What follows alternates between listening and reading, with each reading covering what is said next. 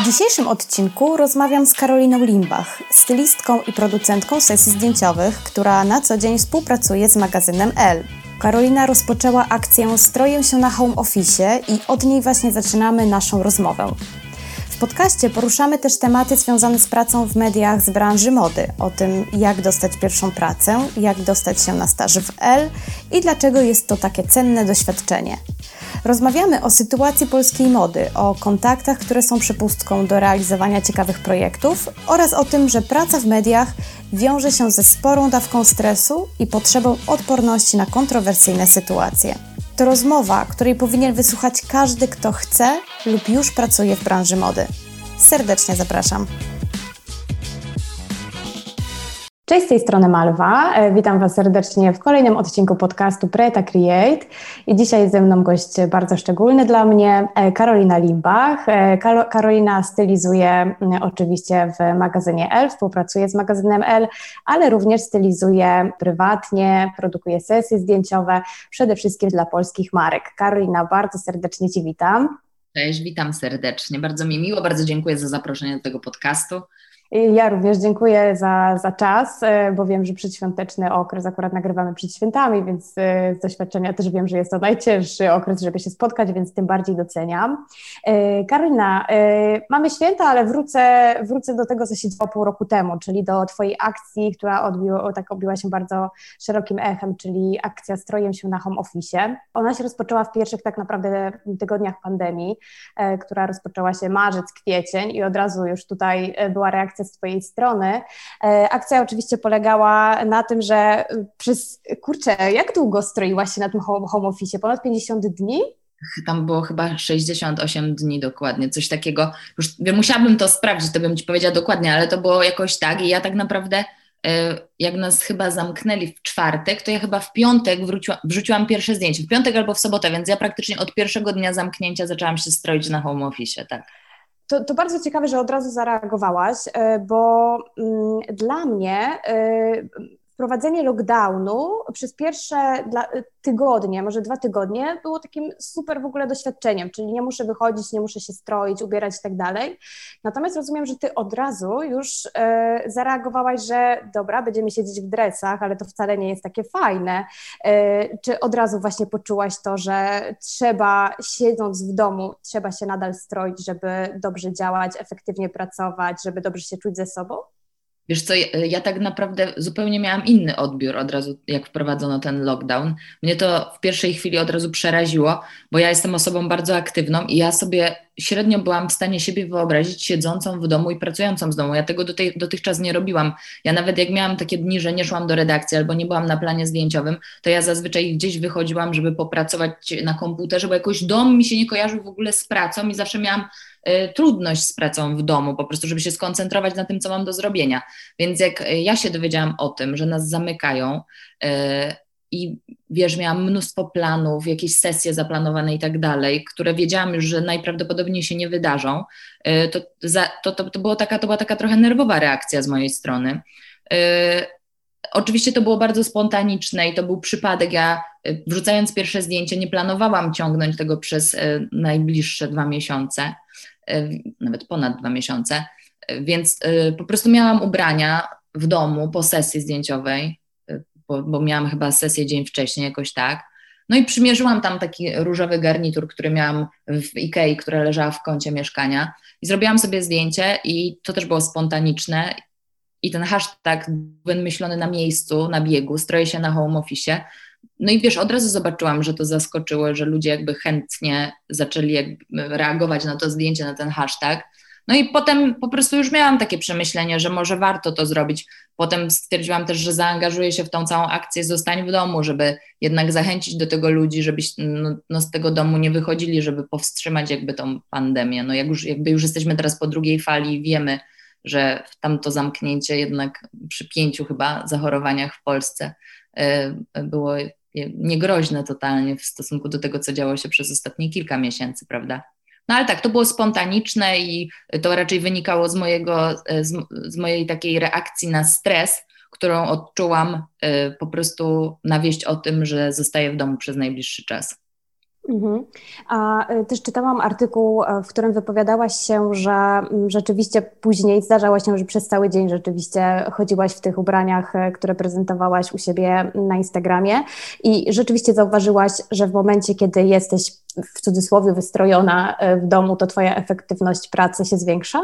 Wiesz co, ja tak i to jakby mam to do tej pory, że oczywiście, słuchajcie, to nie jest też tak, że ja siedziałam E, nie wiem, w tych sukienkach przez cały dzień, e, ale jednak jest coś takiego, że jak rano wstajesz i dbasz o tą taką higienę swoją e, pracy i wiesz, robisz sobie makijaż, nie wiem, czeszesz włosy, ubierasz się tak jakbyś do tej pracy szła, no to jakby startujesz trochę z innego etapu, łatwiej, mnie się tak łatwiej pracuje, po prostu, że jestem jakby przygotowana do pracy, jakby oddzielam tą część taką snu i rozluźnienia od gotowości tutaj do, do, no do rozpoczęcia jakiejś pracy. E, więc Oczywiście zdarzało mi się, że chodziłam tak cały dzień, ale też nie ukrywam, że czasami robiłam tylko zdjęcie, wrzucałam e, na Instagram i przebierałam się w dres. Oczywiście, że też tak było miałam przez ten czas strojenia się, miałam też kilka kryzysów, że już chciałam porzucić tą akcję, już mi się nie chciało po prostu zwyczajnie w, świecie. Miałam takie momenty, że sama żałowałam, że tam właśnie w jakimś wcześniejszym podcaście zdeklarowałam się, że będę się stroić do końca tej pandemii i e, czułam takie momenty, e, że to mi ciąży po prostu, bo wiadomo, to moje samopoczucie, tak samo jak samopoczucie wielu innych osób, w trakcie tego lockdownu bywało różne. No raz, raz, miałam lepszy dzień, raz miałam gorszy, prawda? Jak świeciło słońce i miałam super jakby tutaj mm, atmosferę w domu, no to było fajnie i można się wtedy było stroić i robić sobie zdjęcia, ale były też słabsze momenty, wiadomo. I wtedy było mhm. gorzej, no i wtedy już średnio mi się chciało to robić, ale tak gdzieś czułam wewnętrznie taką misję, zwłaszcza, że jakby ludzie to podchwycili i y, wrzucali też swoje zdjęcia swoich stylizacji. Miałam też dużo wiadomości prywatnych, że to tak, y, że ludziom to pomaga w jakiś sposób, że jakby stroją się razem ze mną, że też jakby przebier rano wstają i wiesz, nie myją tylko zębów, nie zakładają szlafroka i nie pracują szlafroku, tylko jakby skumali, że to też jest dla nich w jakiś sposób taka motywacja i że łatwiej jest tak, że po prostu się przygotujesz do tej pracy, nie? Mhm. A czy po jakimś czasie poczułaś, że strojenie się na home office dla samej siebie też jest niewystarczające? Czyli czy miałaś takie poczucie, że brakuje ci tego strojenia się dla otoczenia, żeby wyjść do ludzi też w kontekście ubrania, bo dużo też się mówi o tym, taka psychologia ubioru, tak, czyli w ogóle po co się ubieramy, e, że to jest pierwszy komunikat, jaki wysyłamy. Czy czułaś, e, że, że właśnie tego ci brakuje? Brakowało mi bardzo i mi, teraz też mi brakuje w tej drugiej pandemii, że ja jednak jednak mnie się to kojarzy, wychodzenie do knajpy, czy wychodzenie do ludzi, czy wychodzenie do pracy, to kojarzy mi się z tym, żeby się właśnie ładnie ubrać, znaczy wiesz, ładnie, po prostu się ubrać, y, mm, po prostu zmienić ten strój jakoś. Jest to dla mnie istotne i nie ukrywam tego. Wiem, że to może brzmieć troszeczkę tak, y, no może tak infantylnie dość, ale wiesz, ja jakby się tego nie wstydzę, ja to lubię, lubię się stroić i mm, po prostu też widziałam różnicę po sobie, że jak miałam, nawet wiesz, jak miałam gorszy dzień, nawet jak to było 15 minut przed tym lustrem i rob, to trwało chwilę to robienie tego zdjęcia, to i tak czułam, że mi to daje, wiesz, jakieś takie lepsze samopoczucie po prostu czułam i mm, dawało mi to jakiegoś takiego powera, wyrywałam się na chwilę z tej takiej stagnacji, z tej takiej nudy tak naprawdę, bo jak się ma y, takie intensywne życie, intensywny tryb pracy, że się właśnie ciągle wychodzi, zmienia się te miejsca, ciągle się jest z innymi ludźmi, się obcuje, to jednak e, takie zamknięcie w domu e, e, po prostu doskwiera ci gigantyczna nuda. No. Teraz pracujesz w domu czy w redakcji? To teraz mam taki miks, że tak powiem. Nie mamy obowiązku chodzenia do redakcji, ale ja tam bywam, bo mam tam też garderobę, więc jak przygotowuję się do sesji, bo sesje zdjęciowe się odbywają. Wiadomo, że tam jest jakiś re, reżim narzucony, że jest mniej ludzi, y, są zachowane wszystkie środki ostrożności, ale jednak y, sesje się dzieją, a wtedy się praktycznie nie działy. Ja tam zrobiłam, mogę Wam zdradzić, że zrobiłam tam jakąś y, w podziemiu jedną sesję w tamtym czasie i byliśmy wszyscy bardzo przerażeni, bardzo ostrożni. A Może ta... władza nie będzie słuchać tego podcastu. Jak coś to powiem, że kłamałam. To się wytnie. Dokładnie. Więc jakby teraz e, trochę chodzę do redakcji, ale też w dużej mierze pracuję z domu. Już wpadłam w taki tryb.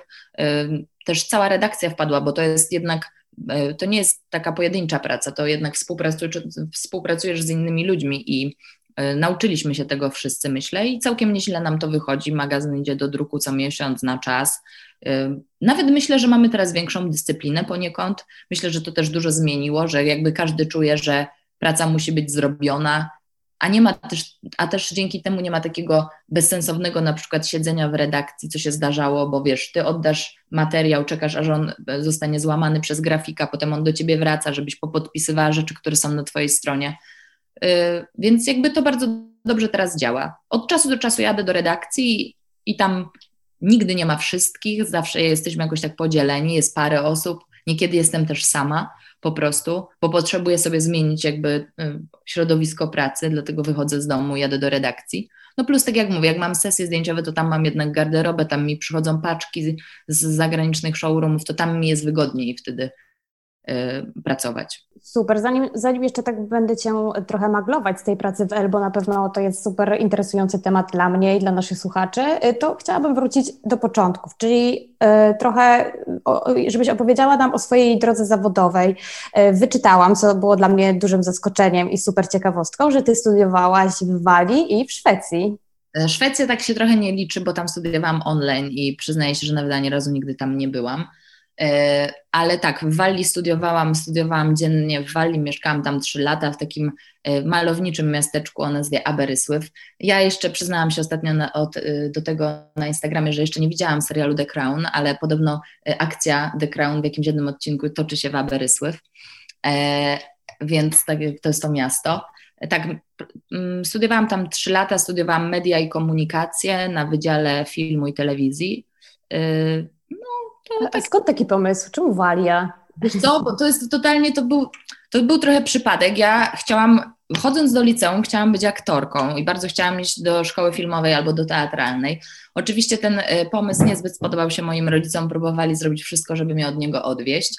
W Polsce trochę nie widziałam w tamtym czasie, nie widziałam za bardzo studiów, które by mnie interesowały dla siebie, bo y, wtedy to chyba był jeden kierunek gdzieś w Katowicach, na szkole radiofonii chyba i telewizji, trochę związany z mediami, a tak to no były tam na jakichś SWPS-ach jakaś komunikacja i media, medioznawstwo, ale to, to, to, były takie dość sztywne te kierunki. Ja tego jakoś tak kompletnie tego nie czułam i dokładnie też nie wiedziałam, co ja bym chciała robić.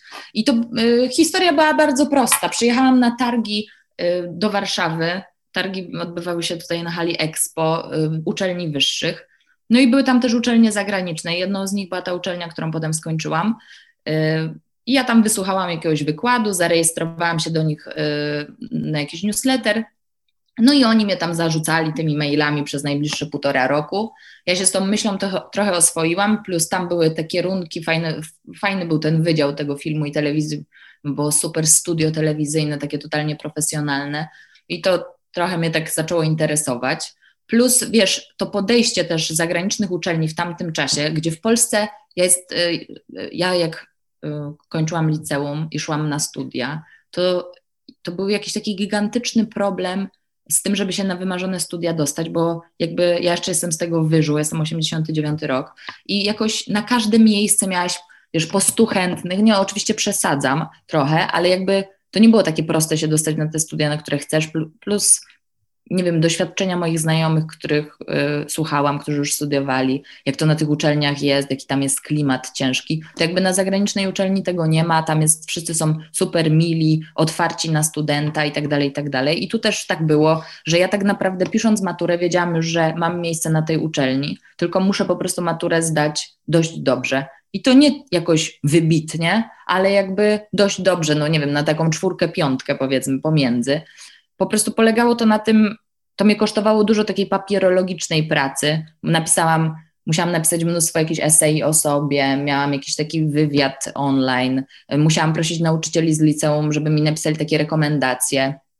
Ale jakby wszystko, wszyscy byli totalnie wspierający, cały ten y, program rekrutacji był taki totalnie do studenta. No więc e, nie, nie, ukrywam, że to była bardzo komfortowa dla mnie sytuacja, że pisząc maturę wiedziałam po prostu, że muszę ją napisać dobrze, ale już jakby to miejsce na mnie czeka i jakiś tam plan mam. Więc jakby tak to wyniknęło. I potem wyjechałam.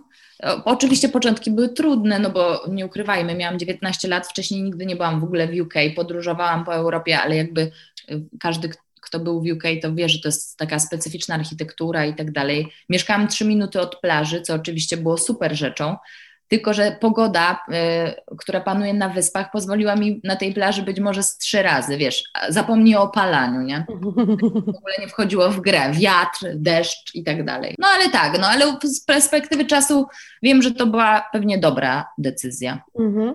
Y, czyli tak, walia, aktorstwo, komunikacja, film. Y, I kiedy, kiedy przyszedł czas na modę?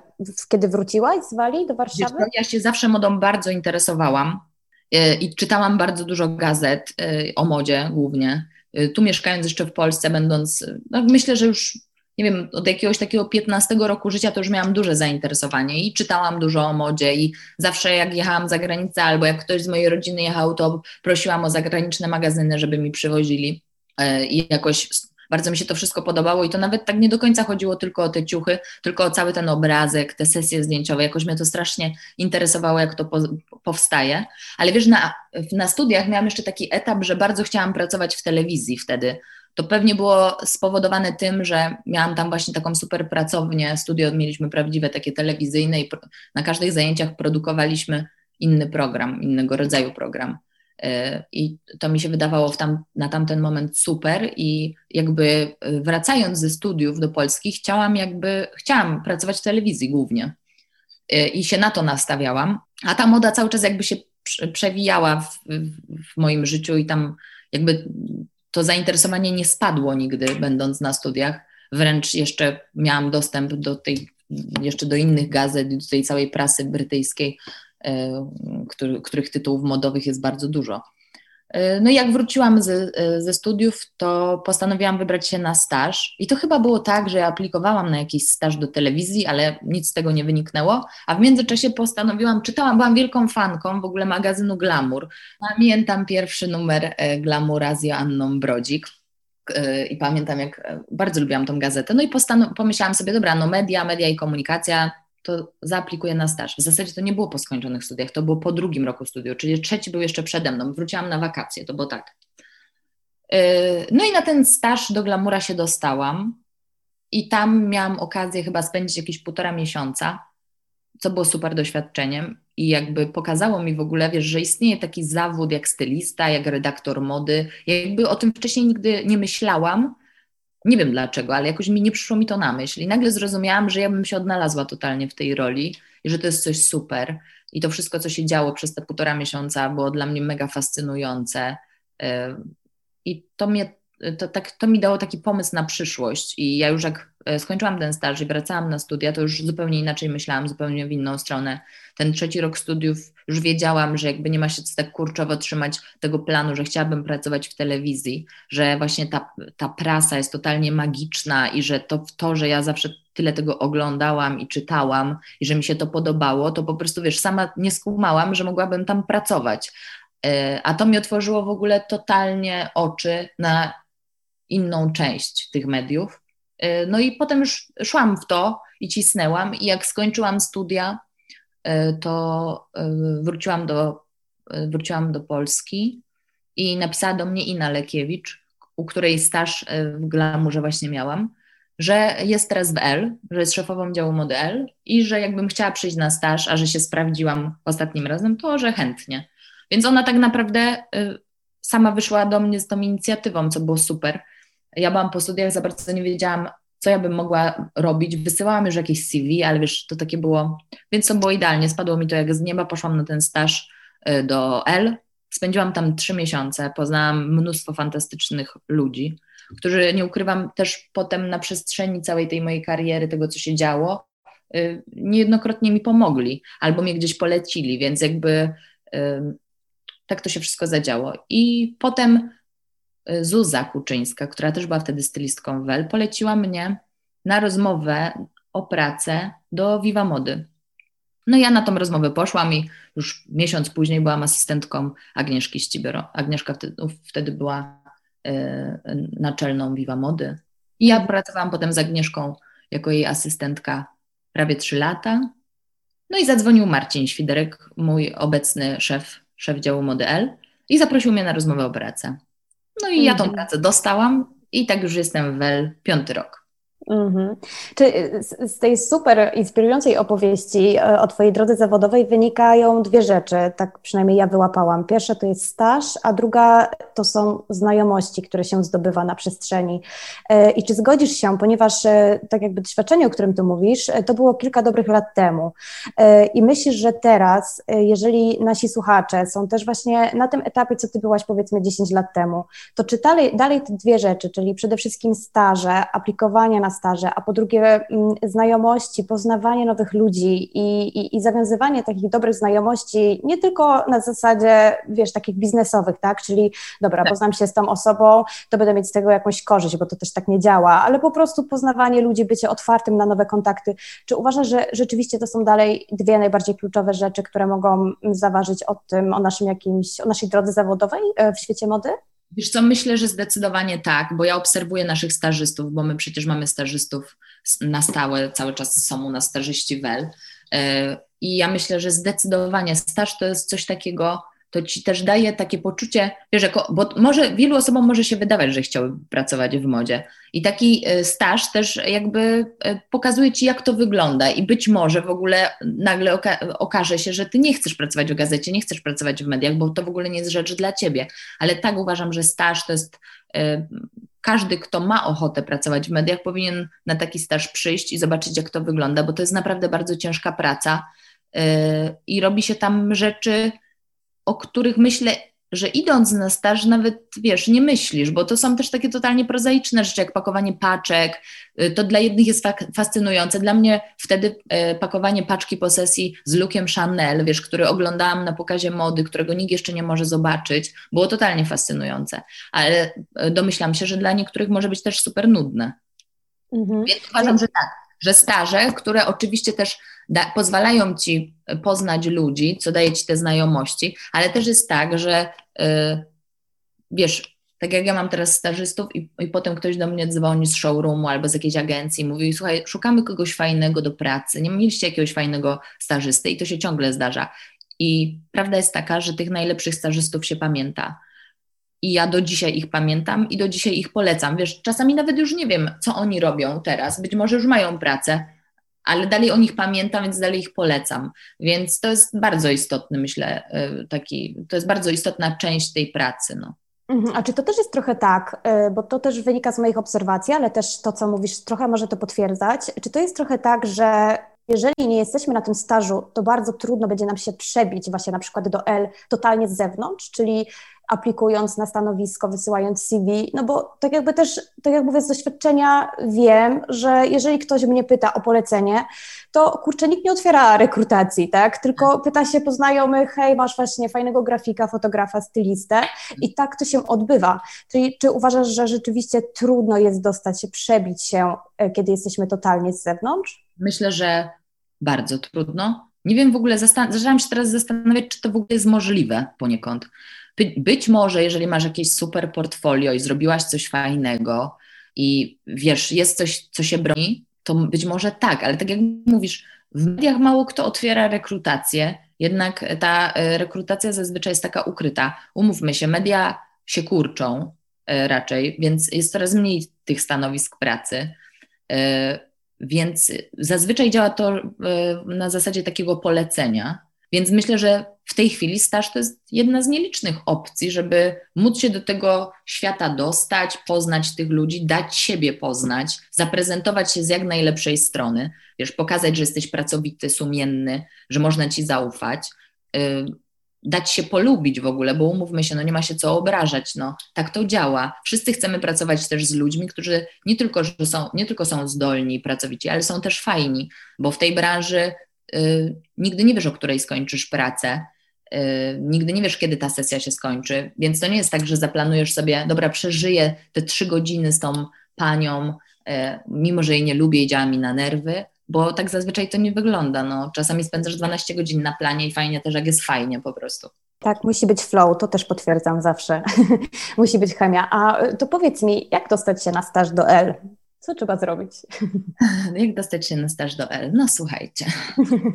E, tak naprawdę stażami u nas w magazynie w tej chwili zajmuje się Angelika Warlikowska. Która ona, też była na stażu, prawda, u Was? Też była u nas na stażu i z Angeliką też była taka właśnie historia, że myśmy ją mieli na stażu rok wcześniej, potem to miejsce pracy się zwolniło e, i my żeśmy poszukiwali asystentki redakcji i pomyśleliśmy o Angelice, bo nam się sprawdziła jakby rok wcześniej na stażu wakacyjnym.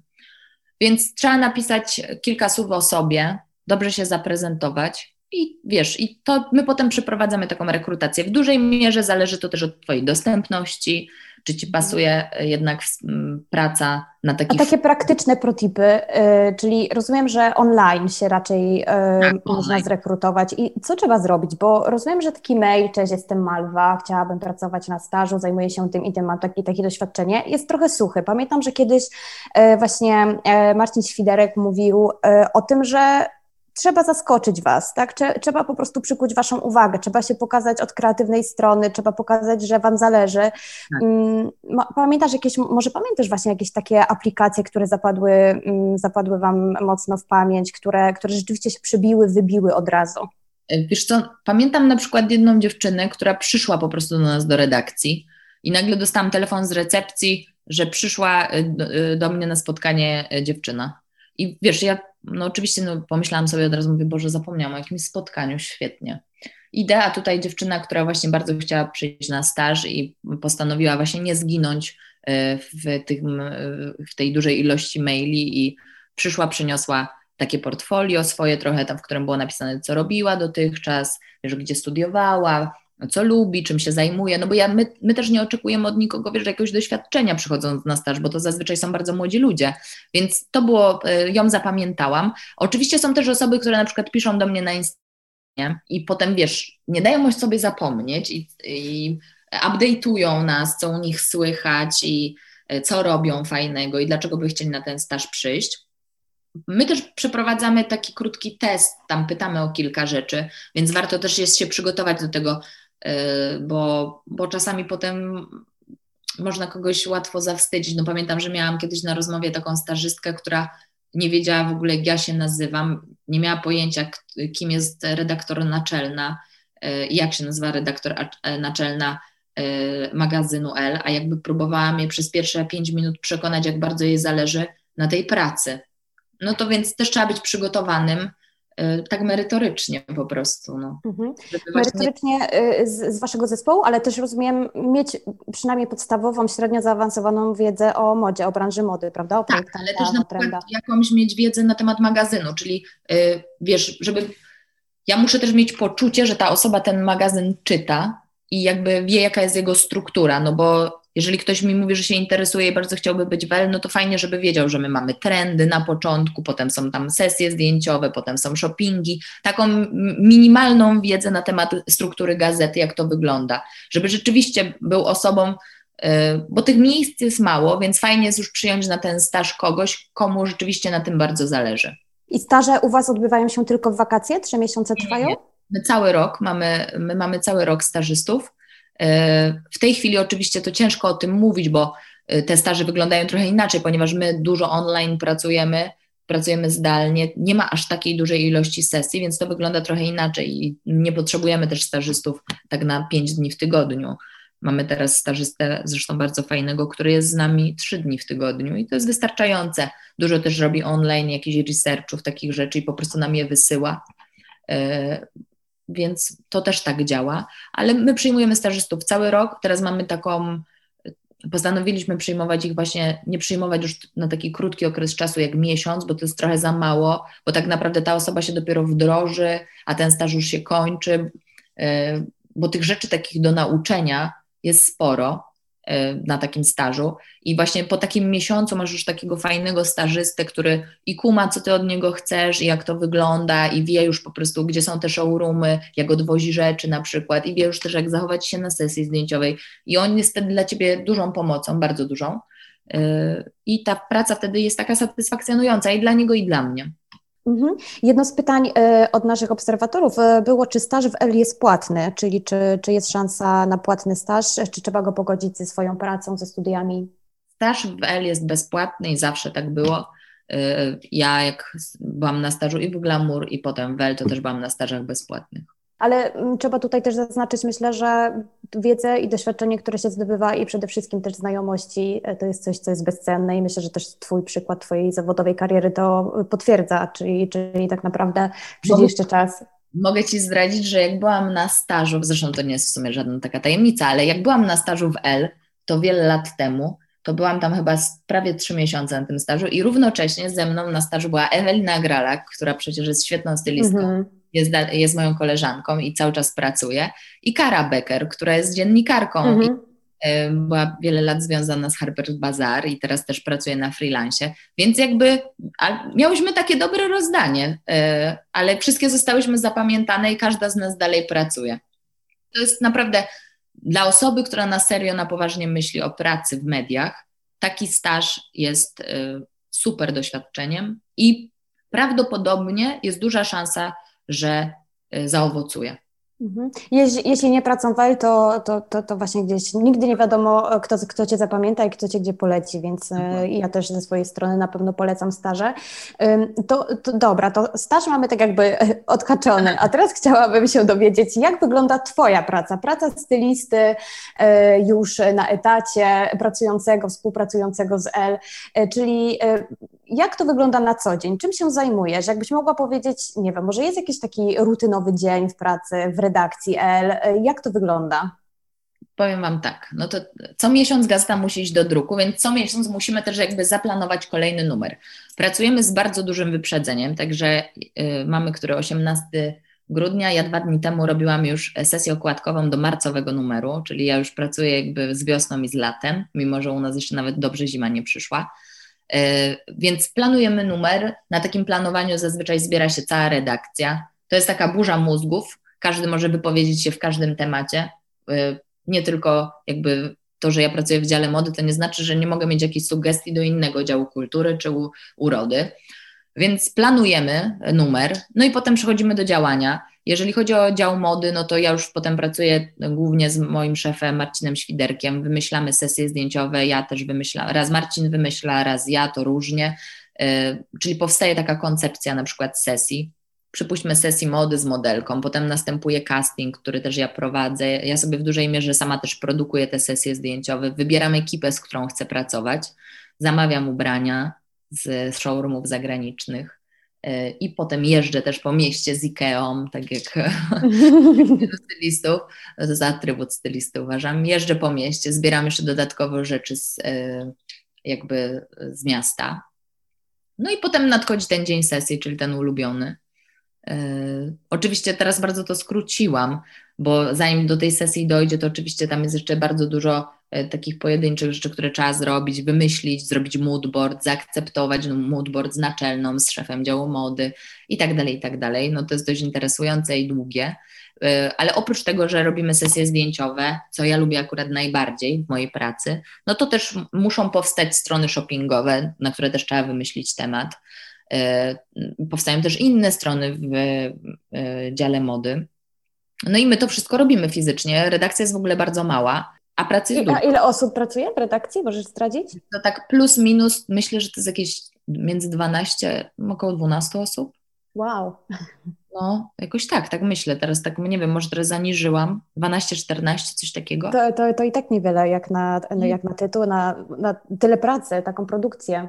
To jest bardzo, to jest bardzo mało osób. A to też I osoby współpracujące, tak? No bo mówiłaś, że tak. dobierasz sobie ekipę, czyli rozumiem, że ty zawsze y, mówisz, który fotograf będzie dobry do tego tematu, tak, y, która modelka. Mhm. Tak, my to konsultujemy oczywiście w redakcji, y, wiesz, ale zazwyczaj jednak y, w dużej mierze stylistka decyduje o tym, bo to też chodzi o to flow, o to, że ty czujesz, że ten fotograf jest w stanie zrobić akurat tą sesję, że on do tego pasuje i też jakby stylistka ma naj, najczęstszy kontakt z tymi fotografami, z tymi ekipami. I tak wiesz, to nie chodzi tylko o fotografa, bo to tak samo jest z, ma, z make-upistką czy z fryzjerem. Wiesz, kto jakie ma możliwości, co robi fajnie, ten lepiej robi to, ten lepiej robi to.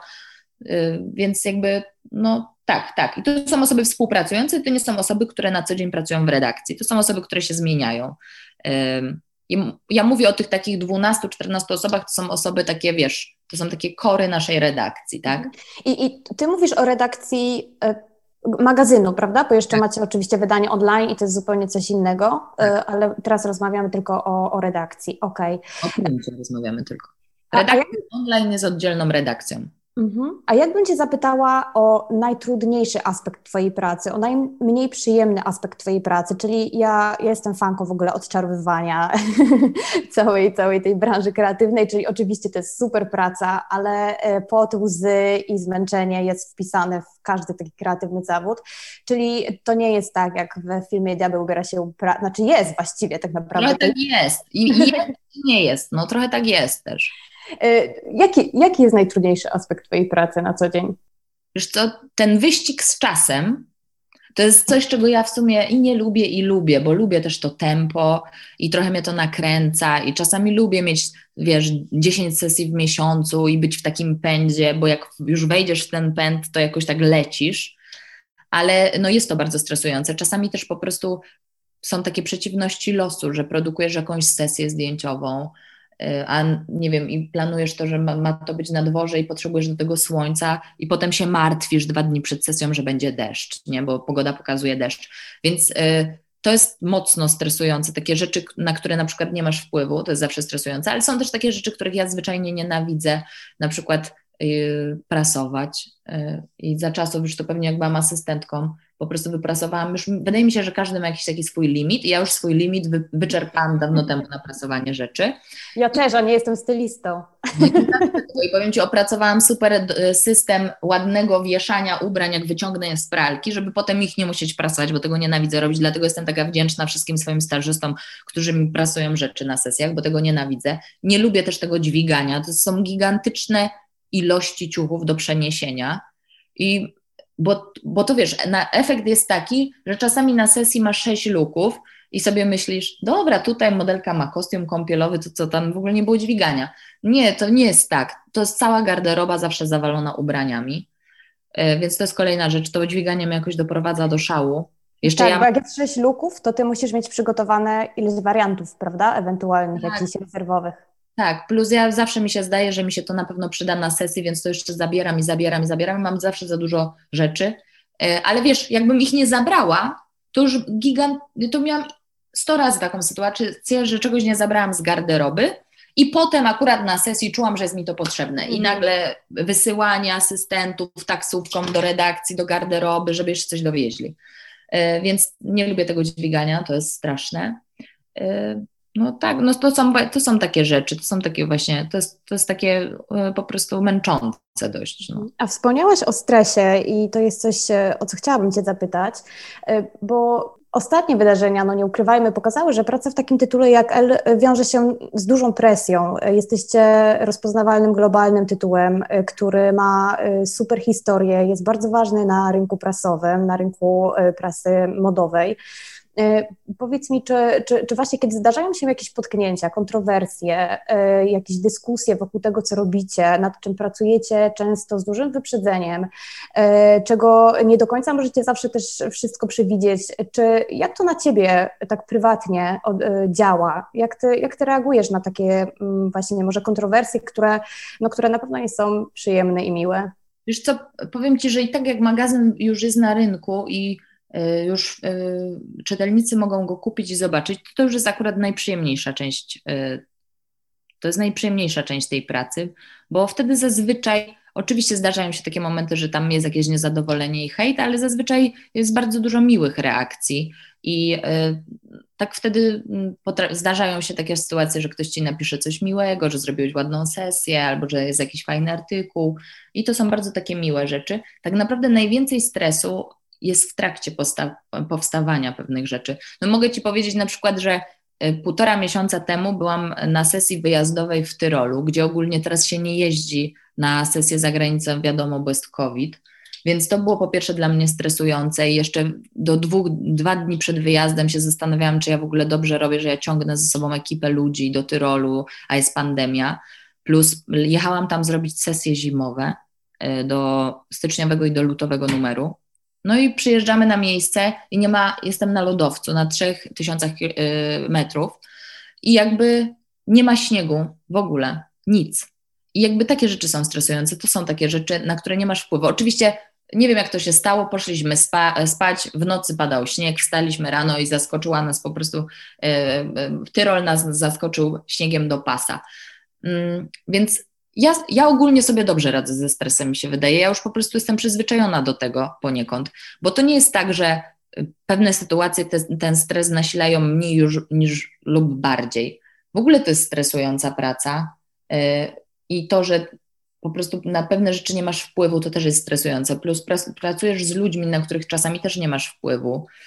Więc wiesz, jeżeli chodzi o to, jak ten magazyn już się pojawia, to ja już wtedy na przykład nie mam takiego stresu. Jest dużo Nawet więcej... jak jest taka fala hejtu, jak przy okładce za nią Lewandowską? Wiesz co, nawet jak jest taka fala hejtu, to oczywiście, że jest to stresujące. Jest to stresujące, ale też jakby ja wiem, jak to działa, w jaką stronę to zmierza. E, staram się w ogóle nie wkręcać w ten hejt, bo domyślam się, że wiele tych osób, które hejtują, to nigdy nie kupiły magazynu L i w ogóle nie są zainteresowane modą. I myślę też, że wiele osób w tej chwili hejtuje tylko i wyłącznie dlatego, żeby sobie pohejtować. Myślę, że internet i social media dały taką przestrzeń Y, ludziom do wypowiadania się y, na każdy temat, nawet na temat, y, na który nie mają racji albo w ogóle się na nim nie znają. Mhm. No, pod, pod publikacją tej okładki pojawiło się około chyba 3000 komentarzy i, i myślę, że tego nie da się zignorować, tak? Nie, nie, można przejść po prostu obok tego, nieważne czy się zgadzacie jako redakcja, czy się nie zgadzacie. E, I, I, ja sobie pomyślałam, że może to pokazuje, tak naprawdę przypieczętowuje trend, który jest widoczny od kilku lat e, w prasie i w modzie, czyli dawniej, dawniej to praca dyktowała pewne warunki, to praca dyktowała, co jest trendy, jakie tendencje, mm, w którą stronę w ogóle powinna zmierzać moda, kultura, sztuka i tak dalej. E, teraz myślę, że też kazus troszkę tej okładki pokazuje, pokazuje, że trzeba mocno się liczyć z tym, z siłą oddolną, czyli z siłą odbiorców, y, właśnie, która, która też potęguje na social mediach. Y, I powiedz mi, czy wy widzicie, że rzeczywiście trzeba zacząć brać pod uwagę? Już nie pytam konkretnie oczywiście o okładkę, bo, bo, bo nie taki jest temat naszej rozmowy, ale czy z tej sytuacji, czy z jakichś innych sytuacji wyciągacie wniosek, że rzeczywiście trzeba trochę patrzeć, co się dzieje na ulicy pod względem mody i różnych tendencji, y, czy, czy, czy dalej jednak macie takie takie wrażenie, że, że to wy powinniście dyktować e, pewne, pewne trendy i warunki. Wiesz co, e, ja się zgadzam z tym, że jakby trochę się czas zmienił, tylko to jest bardzo trudne, żebyśmy my tak zwracali i byli tacy na bieżąco, dlatego że magazyn e, wychodzi do druku z dwumiesięcznym wyprzedzeniem. Czyli tak jak Wam mówię, ja już jestem w wiosennych numerach, a nie ukazały się jeszcze wszystkie zimowe. Nie macie jeszcze wszystkich zimowych na rynku. Więc to jest bardzo trudne i to jest właśnie, to wydaje mi się, że to jest taka bolączka trochę magazynów, że my nie, wiesz, my nie jesteśmy tygodnikiem, my jesteśmy miesięcznikiem z dużym wyprzedzeniem. Pracujemy też na licencji zagranicznej, więc jakby pewne rzeczy muszą być spełnione. Y, magazyn L jest magazynem głównie o modzie. W 70% to jest magazyn o modzie a jakby te trendy, tak naprawdę, oczywiście, że my poniekąd kreujemy trendy i y, ja się zgadzam z tym, że jakby y, social media, internet robi to zupełnie inaczej w tej chwili i że jest bardziej na bieżąco. Może w internecie możesz zareagować, masz newsa, od razu reagujesz. No my tak w gazecie nie możemy zareagować. My się staramy reagować, ale my reagujemy trochę na inne rzeczy. E, na takie rzeczy, na które możemy, czyli na takie rzeczy, które dzieją się z wyprzedzeniem. E, wiesz, my potrafimy zrobić jakąś sesję zdjęciową, przypuśćmy inspirowaną, nie wiem, jakąś rocznicą, nie wiem, no, rocznicą wydania albumu Madonny i wtedy wiemy, że ta rocznica jest i możemy tak zareagować, a na bieżąco nie da się w prasie zareagować, po prostu to jest za trudne. E, jeżeli chodzi o takie trendy w modzie, to myślę, że dalej w dużej mierze dla osób zainteresowanych modą naprawdę, a nie tylko y, zakupami, y, to myślę, że dalej prasa ma duże znaczenie. Myślę, że dalej jest taka prestiżowa. Wiesz, że my się opieramy po prostu na tym, co widzimy na wybiegach, y, czyli tak jak robiliśmy to zazwyczaj. I to się nie zmienia, no bo jak przejrzysz wszystkie pokazy na wiosnę, lato, no to już dzisiaj wiesz, co będzie modne na wiosnę i na lato. I jakby my idziemy w tę stronę ja mam czasami taki ból, że nie możemy zareagować od razu, a z drugiej strony wiem też, że odbiorca prasy oczekuje innych treści niż odbiorca internetu, bo to jest udowodnione, że y, odbiorca internetu i y, portali internetowych praktycznie nie czyta. wiesz, ja się ostatnio załamałam, jak zobaczyłam na jakiejś stronie internetowej, akurat to nie było o modzie, to były jakieś inne treści. Mm, przy tekście było napisane, że ten tekst zajmie ci, y, żeby go przeczytać, będziesz potrzebował tam 6 minut. I mhm. sobie pomyślałam, ale to co, no to jak 6 minut, to teraz pytanie. Ile osób w ogóle zrezygnuje z czytania tego? Wiesz, wiemy, mamy takie badania, że kultura obrazkowa w tej chwili dominuje w internecie, że ludzie czasami czytają lit, czy tam wyimek jakiś, a nie czytają nic więcej. Y, wydaje mi się, że jednak dalej osoba, która kupuje gazetę, to jest troszeczkę zainteresowana czymś innym niż osoba szukająca podobnych treści w internecie. Że to są dwie różne sprawy. Y, to jest też inne obcowanie z tym, tak. prawda? Bo bierzesz to drogi. No tak jak z książkami i z e-bookami, to myślę, że to jest bardzo fajne też porównanie. Z, z, drugiej strony też no, nie da się ukryć, że mamy kryzys prasy w Polsce i w ogóle na świecie. E, zamykają się kolejne tytuły. W tym roku, no, ten rok ogólnie był bardzo szczególny i bardzo trudny i rzeczywiście zamknęły się bardzo istotne tytuły w, w, na, na, polskim rynku prasowym. E, oczywiście też Harper's Bazaar, który, który no, no nie przetrwał e, próby czasu. E, I jak ja obserwuję Elbo, interesuję się też mediami, e, to oczywiście online działacie super i możecie właśnie reagować na bieżąco na pewne sytuacje. To jest zupełnie inny odbiorca, zupełnie inny content. I zastanawiam się, czy ty obawiasz się, że w najbliższej dekadzie może prasa rzeczywiście zniknie i wszystko przeniesie się do online'u? Wiesz co, to jest jakiś taki koszmar, który mógłby się przytrafić, ale ja mam nadzieję, tak, być może to jest, ja jestem optymistką yy, i może to są takie moje marzenia i oczekiwania, że ja myślę, że jeszcze ta ekskluzywność papieru wróci, bo dla mnie zawsze papier był czymś eks ekskluzywnym. Ja kupowałam te zagraniczne magazyny, wydawałam na to kasę, kupowałam też polskie magazyny, do tej pory kupuję. W ogóle mam coś takiego, że mam taką niezgodę na to, że ludzie nie czytają gazet, więc ja kupuję, za każdym razem jak siadam do pociągu, to kupuję, po prostu przeglądam, też Pewnie w dużej mierze dlatego, że się interesuje mediami, ale też dlatego, żeby zobaczyć, co tam jest i poczytać zwyczajnie na świecie. E, więc mam taką nadzieję, że ta ekskluzywność papieru jeszcze wróci i że y, odbiorcy znudzą się takimi szybkimi, krótkimi, e, mało wartościowymi treściami, które daje nam internet, że będą poszukiwać y, tekstów o modzie na przykład, skoro mówimy o modzie, to mówimy o modzie, dużych tekstów o modzie, takich, z których mogą się coś dowiedzieć, tak, y, wiesz, to takie teksty, nad którymi redaktor spędza kilka dni, to są naprawdę wartościowe treści, plus te sesje zdjęciowe, które możesz zobaczyć, które, mm, wiesz, to są piękne zdjęcia, y, często też tam jest jakieś przesłanie albo, no, no uważam, że jeszcze jest szansa, że to wróci, chociaż sytuacja jest trudna i ten rok nam to pokazał, że to czytelnictwo spada i naprawdę jestem za tym, żeby zrobić jakąś taką gigantyczną akcję społeczną, e, żeby po prostu zachęcić ludzi do czytelnictwa i gazet, i książek, e, bo myślę, że młode pokolenie, młodzież e,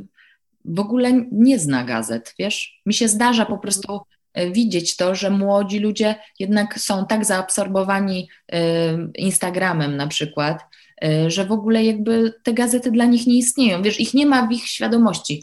Być może to jest też to, skąd pochodzisz. U mnie w domu zawsze się strasznie dużo czytało gazet i się kupowało, całkow- no, kupowało się całą prasę, jaka była dostępna na rynku. I też widzę po moich rodzicach, którzy kiedyś czytali i kupowali strasznie dużo, że kupują też dużo mniej, ale być może to wynika z tego, że tych tytułów już nie ma, bo y, zawsze kupowaliśmy, na przykład w domu zawsze były, były różne magazyny, a tych magazynów już dzisiaj nie ma po prostu na rynku. Y, I wiesz, bardzo bym chciała, żeby ta popularność prasy wróciła, bo oprócz tego, że to jest miejsce dla bardzo dużej ilości ludzi, też kreatywnych, y, to, to, to, to jest coś takiego, co kupujesz i masz po prostu. I ja nigdy nie miałam takiego podejścia, że szkoda mi było kasy na przykład na gazetę, która kosztuje tam 12 czy 10 zł, bo jakby to i tak nie jest tak dużo, uważam, jak na te treści, które w środku dostajesz i na tą pracę, którą ludzie tam wykonują. Na przykład dziwi mnie to, że cały czas e, kierunek studiów e, dziennikarstwa jest tak oblegany, bo to, takie mi się to wydaje trochę krótkowzroczne, bo tutaj się trąbi wszędzie naokoło o tym, że prasa się kończy, że media się kończą, a jednak dalej gigantyczną liczbę osób się przyjmuje na te studia. To jest takie u nas, no nie wiem, to jest trochę dziwne dla mnie. Tak, ale potem duża, duży odsetek tych osób nie może znaleźć pracy. Dokładnie, rzeczywiście, mm, tak, rzeczywiście sytuacja na rynku dziennikarskim jest dosyć trudna, to też znowu z doświadczenia powiem. Ale, I ciężko rzeczywiście. Tak, ale przychodzą do mnie starzyści, my mamy wielu stażystów y, z dziennikarstwa i oni też nie kupują gazet. Wiesz, no to jest takie trochę, to jest dla mnie trochę dziwne, nie? Jakby chcesz gdzieś pracować, a jakby sam przy, jakby przykładasz rękę do tego, żeby ta prasa zniknęła. Więc myślę, że to jest w ogóle taki grubszy temat do rozmowy o tym, że my nic nie robimy, za wiele nie robimy w tym kierunku. Ja uważam, że takie duże wydawnictwa, nawet jak moje wydawnictwo, w którym pracuję i inne, powinny po prostu się skrzyknąć i zrobić kampanię społeczną, która promuje czytelnictwo gazet. No, pokazać mhm. młodzieży, że to jest cool, bo ja uważam, że to jest dużo bardziej cool niż, wiesz, internet, nie? Może dla młodego pokolenia, które wybiera się na studia dziennikarskie, tak sobie teraz myślę, może dziennikarstwo w ogóle kojarzy się już nie z czytaniem gazet czy książek, tylko z nowymi mediami, tak? z YouTube'em, z kręceniem wideo, z Instagramem. Może no, to też jest jakaś część dziennikarstwa, tak? Są też super osoby. No, trzeba przyznać, że, że w tych mediach też znajdują się naprawdę profesjonaliści, e, którzy potrafią świetnie prowadzić swoje kanały i są to też dziennikarze, więc może to z tego też wynika. Rzeczywiście taka zmiana pokoleniowa, która jest okropna i mnie to też przeraża, e, więc, więc pod tym się podpisuję. E, I myślę sobie też, że taka szybka konsumpcja informacji, o, których, e, o której sobie rozmawiamy, kojarzy mi się z szybką konsumpcją mody w ogóle. I tutaj chciałam Cię zapytać, jak Ty komponujesz swoją szafę, bo kiedyś też znowu przeczytałam, że wypowiedziałaś się, że kiedyś kupowała, kupowałaś wszystko, co ci się podobało. A jak to wygląda teraz, też w dobie takiej mody zrównoważonej, też, bo, bo twój styl na pewno nie można nazwać stylem ka szafy kapsułowej. No nie. Ja nie jest barwny. W ogóle nie jestem minimalistką, ja raczej jestem maksymalistką. To Dokładnie. też ilość rzeczy, którą mam w szafie. Nie no, żartuję sobie teraz, trochę się ogarnęłam, muszę przyznać, bo miałam taki moment totalnego zachłyśnięcia się i kupowałam bardzo dużo E, Ale też się, jeszcze Ci wejdę słowo, że no. się wytłumaczyłaś z tej akcji Stroję się na home office, bo ja do tej pory myślałam, że to wszystko były Twoje rzeczy i że po prostu masz drugie mieszkanie z ubraniami, z biżuterią i tak dalej, a Ty na początku dzisiaj naszej rozmowy powiedziałaś, że miałaś po prostu torby Ikei wypełnione ciuchami na e, tak. sesję.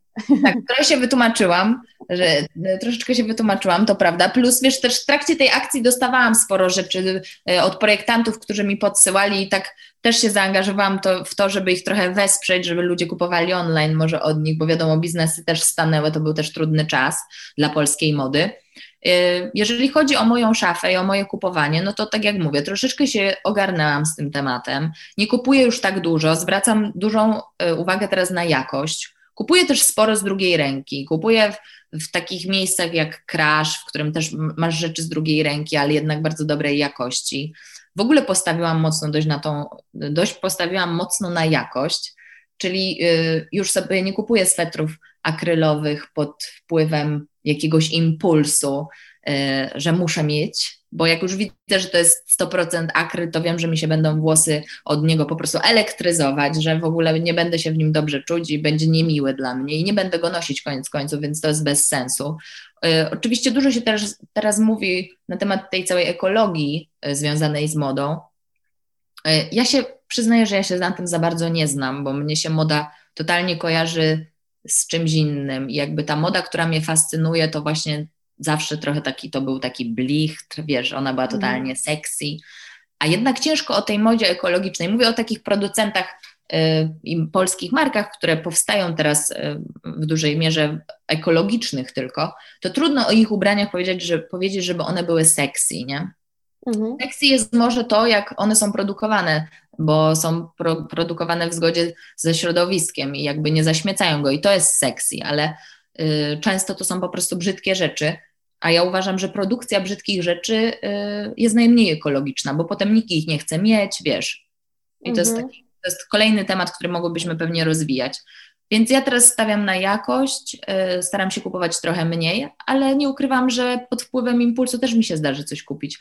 Taka jestem jeszcze w tym temacie y, dość swobodna, że jak mi się coś podoba, to kupuję, ale myślę o tym więcej niż myślałam jeszcze na przykład dwa lata temu.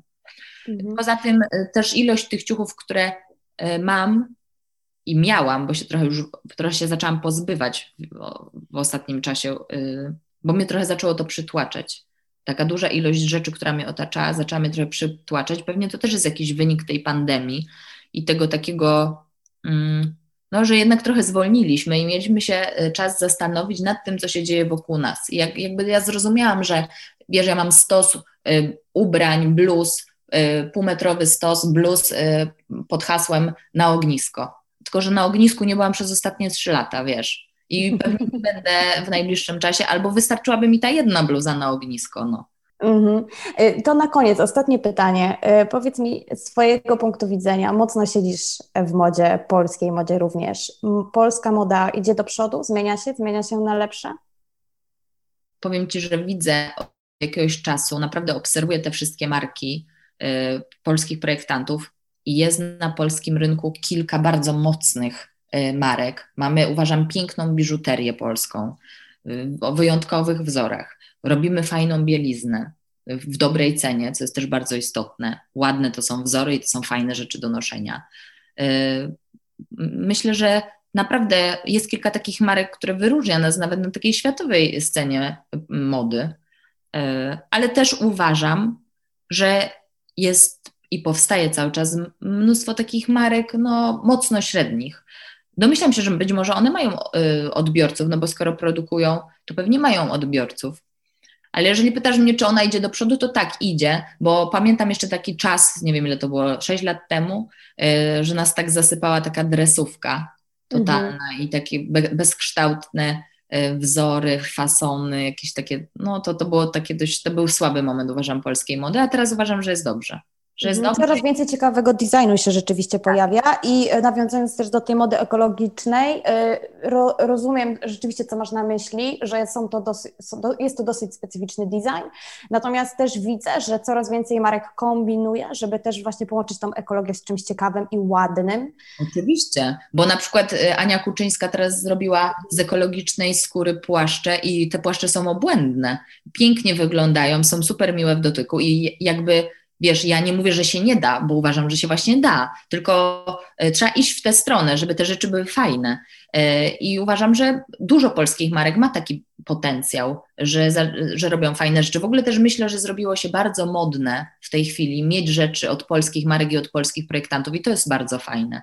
I myślę, że to jest też trochę ta zasługa tej pandemii, bo jakby trochę trzeba przyznać, że środowisko i tutaj branży naszej, i nie tylko. Ludzie się zmotywowali do, do tego, żeby wspierać swoich e, i wspierać lokalne produkcje. I, I w modzie, i wiesz, i w gastronomii, i tam w ceramice, bo mamy fajne te wszystkie rzeczy.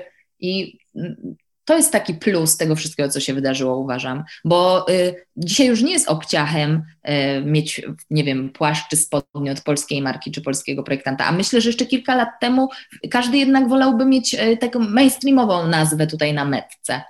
A dzisiaj już to jest cool, że nosisz polskie marki, że potrafisz, jakby, że masz taką wiedzę na ten temat, że wiesz, gdzie kupić fajną rzecz. To jest też dość wyjątkowe. No. Ja mam też wrażenie, że powoli kupowanie w sieciówkach staje się obciachem tak naprawdę, czyli polskie marki super, vintage super, second handy super, a e, sieciówki no, stają się powoli passe. To prawda, tylko wiesz, Malwa, wydaje mi się, że my też y, jesteśmy tak w jakiejś bańce trochę zamkniętej, obracamy się y, w takim środowisku, y, w którym właśnie zaczyna być pasę kupowanie w, w sieciówce. A myślę, że jednak jakbyśmy tak globalnie miały na to spojrzeć, mm -hmm. na Polskę, to jednak to jest, to jest jakiś, to jest jakaś jeszcze, to jest taka sytuacja nieznana dla wielu. Nie? Tak, tak, raporty pokazują, że... Jest szansa to zmienić. Tak, i... tak, żeby nie kupować w Pepko, bo raporty pokazują, że Polacy kupują w Pepko, prawda? Tylko to już, wiesz, byśmy przyszły do kolejnej rozmowy, że pewnie kupują w Pepko, bo nie mają kasy, i mm. dlatego nie mają tej kasy. Tak, to, to rzeczywiście jest temat na inną rozmowę, ale też bardzo ważny temat, czyli yy, Myślę, że szczerze można powiedzieć, że kupowanie od polskich projektantów jest fajne w momencie, kiedy zaczynasz zarabiać jakieś pieniądze, które pozwalają ci na kupowanie takich rzeczy. E, bo umówmy się, to nie są e, tanie rzeczy i myślę, że też duża część e, konsumentów mody kupuje w sieciówkach, dlatego że nie może sobie pozwolić na e, po prostu produkty od polskich producentów, na torebkę za tysiąc złotych. Kurczę, to, to jest inwestycja, tak? I to też jest e, oczywiście potem sposób, e, zmiana sposobu myślenia, czyli kupię sobie jedną torebkę za tysiąc złotych zamiast pięciu za 200 złotych. Natomiast rzeczywiście nie jest to takie proste i tutaj też się zgadzam, że, że, że kupowanie od polskich marek jest sexy i fajne, ale trzeba też brać pod uwagę to, że nie każdy może sobie po prostu na to pozwolić. Oczywiście, a ci producenci polscy też nie mogą sobie pozwolić na takie niskie ceny jak sieciówki, bo nie, bo nie produkują tego w takich gigantycznych ilościach, a zawsze produkcja w mniejszej ilości jest dużo droższa niż w takiej dużej, no i produkt finalnie wychodzi droższy. Dokładnie. Czuję, że mogłybyśmy jeszcze rozmawiać y, drugą godzinę. No, by tego nikt nie chciał słuchać, bo ile by nas... No właśnie, pewnie już nas wyłączyli. Godzina to już wystarczy już. Właśnie, kto, kto wysłuchał e, koniec, to napiszcie nam Instagramie, nam na Instagramie hasło e, lubię gumę balonową. I ile osób wysłuchało. E, Karolina, bardzo, bardzo Ci dziękuję e, za czas, e, za szczerą rozmowę i za bardzo przyjemną rozmowę. Myślę, że bardzo dużo ważnych rzeczy, żeśmy tematów poruszyły. Mam nadzieję, że też będzie jeszcze okazja prywatnie lub też publicznie mm, kontynuować niektóre te tematy, więc bardzo Ci dziękuję. Ja też bardzo dziękuję, było mi bardzo miło, dziękuję za zaproszenie, dziękuję, że mnie wyrwałaś z tego przedświątecznego wiru na taką miłą rozmowę.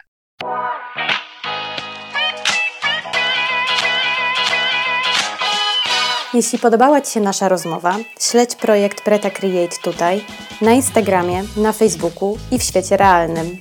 W Preta Create tworzymy kreatywne szkolenia i warsztaty, nagrywamy podcasty i rozmawiamy z ludźmi z szeroko pojętej branży kreatywnej w Polsce. Przyłącz się do nas i rozwijaj ten projekt razem z nami.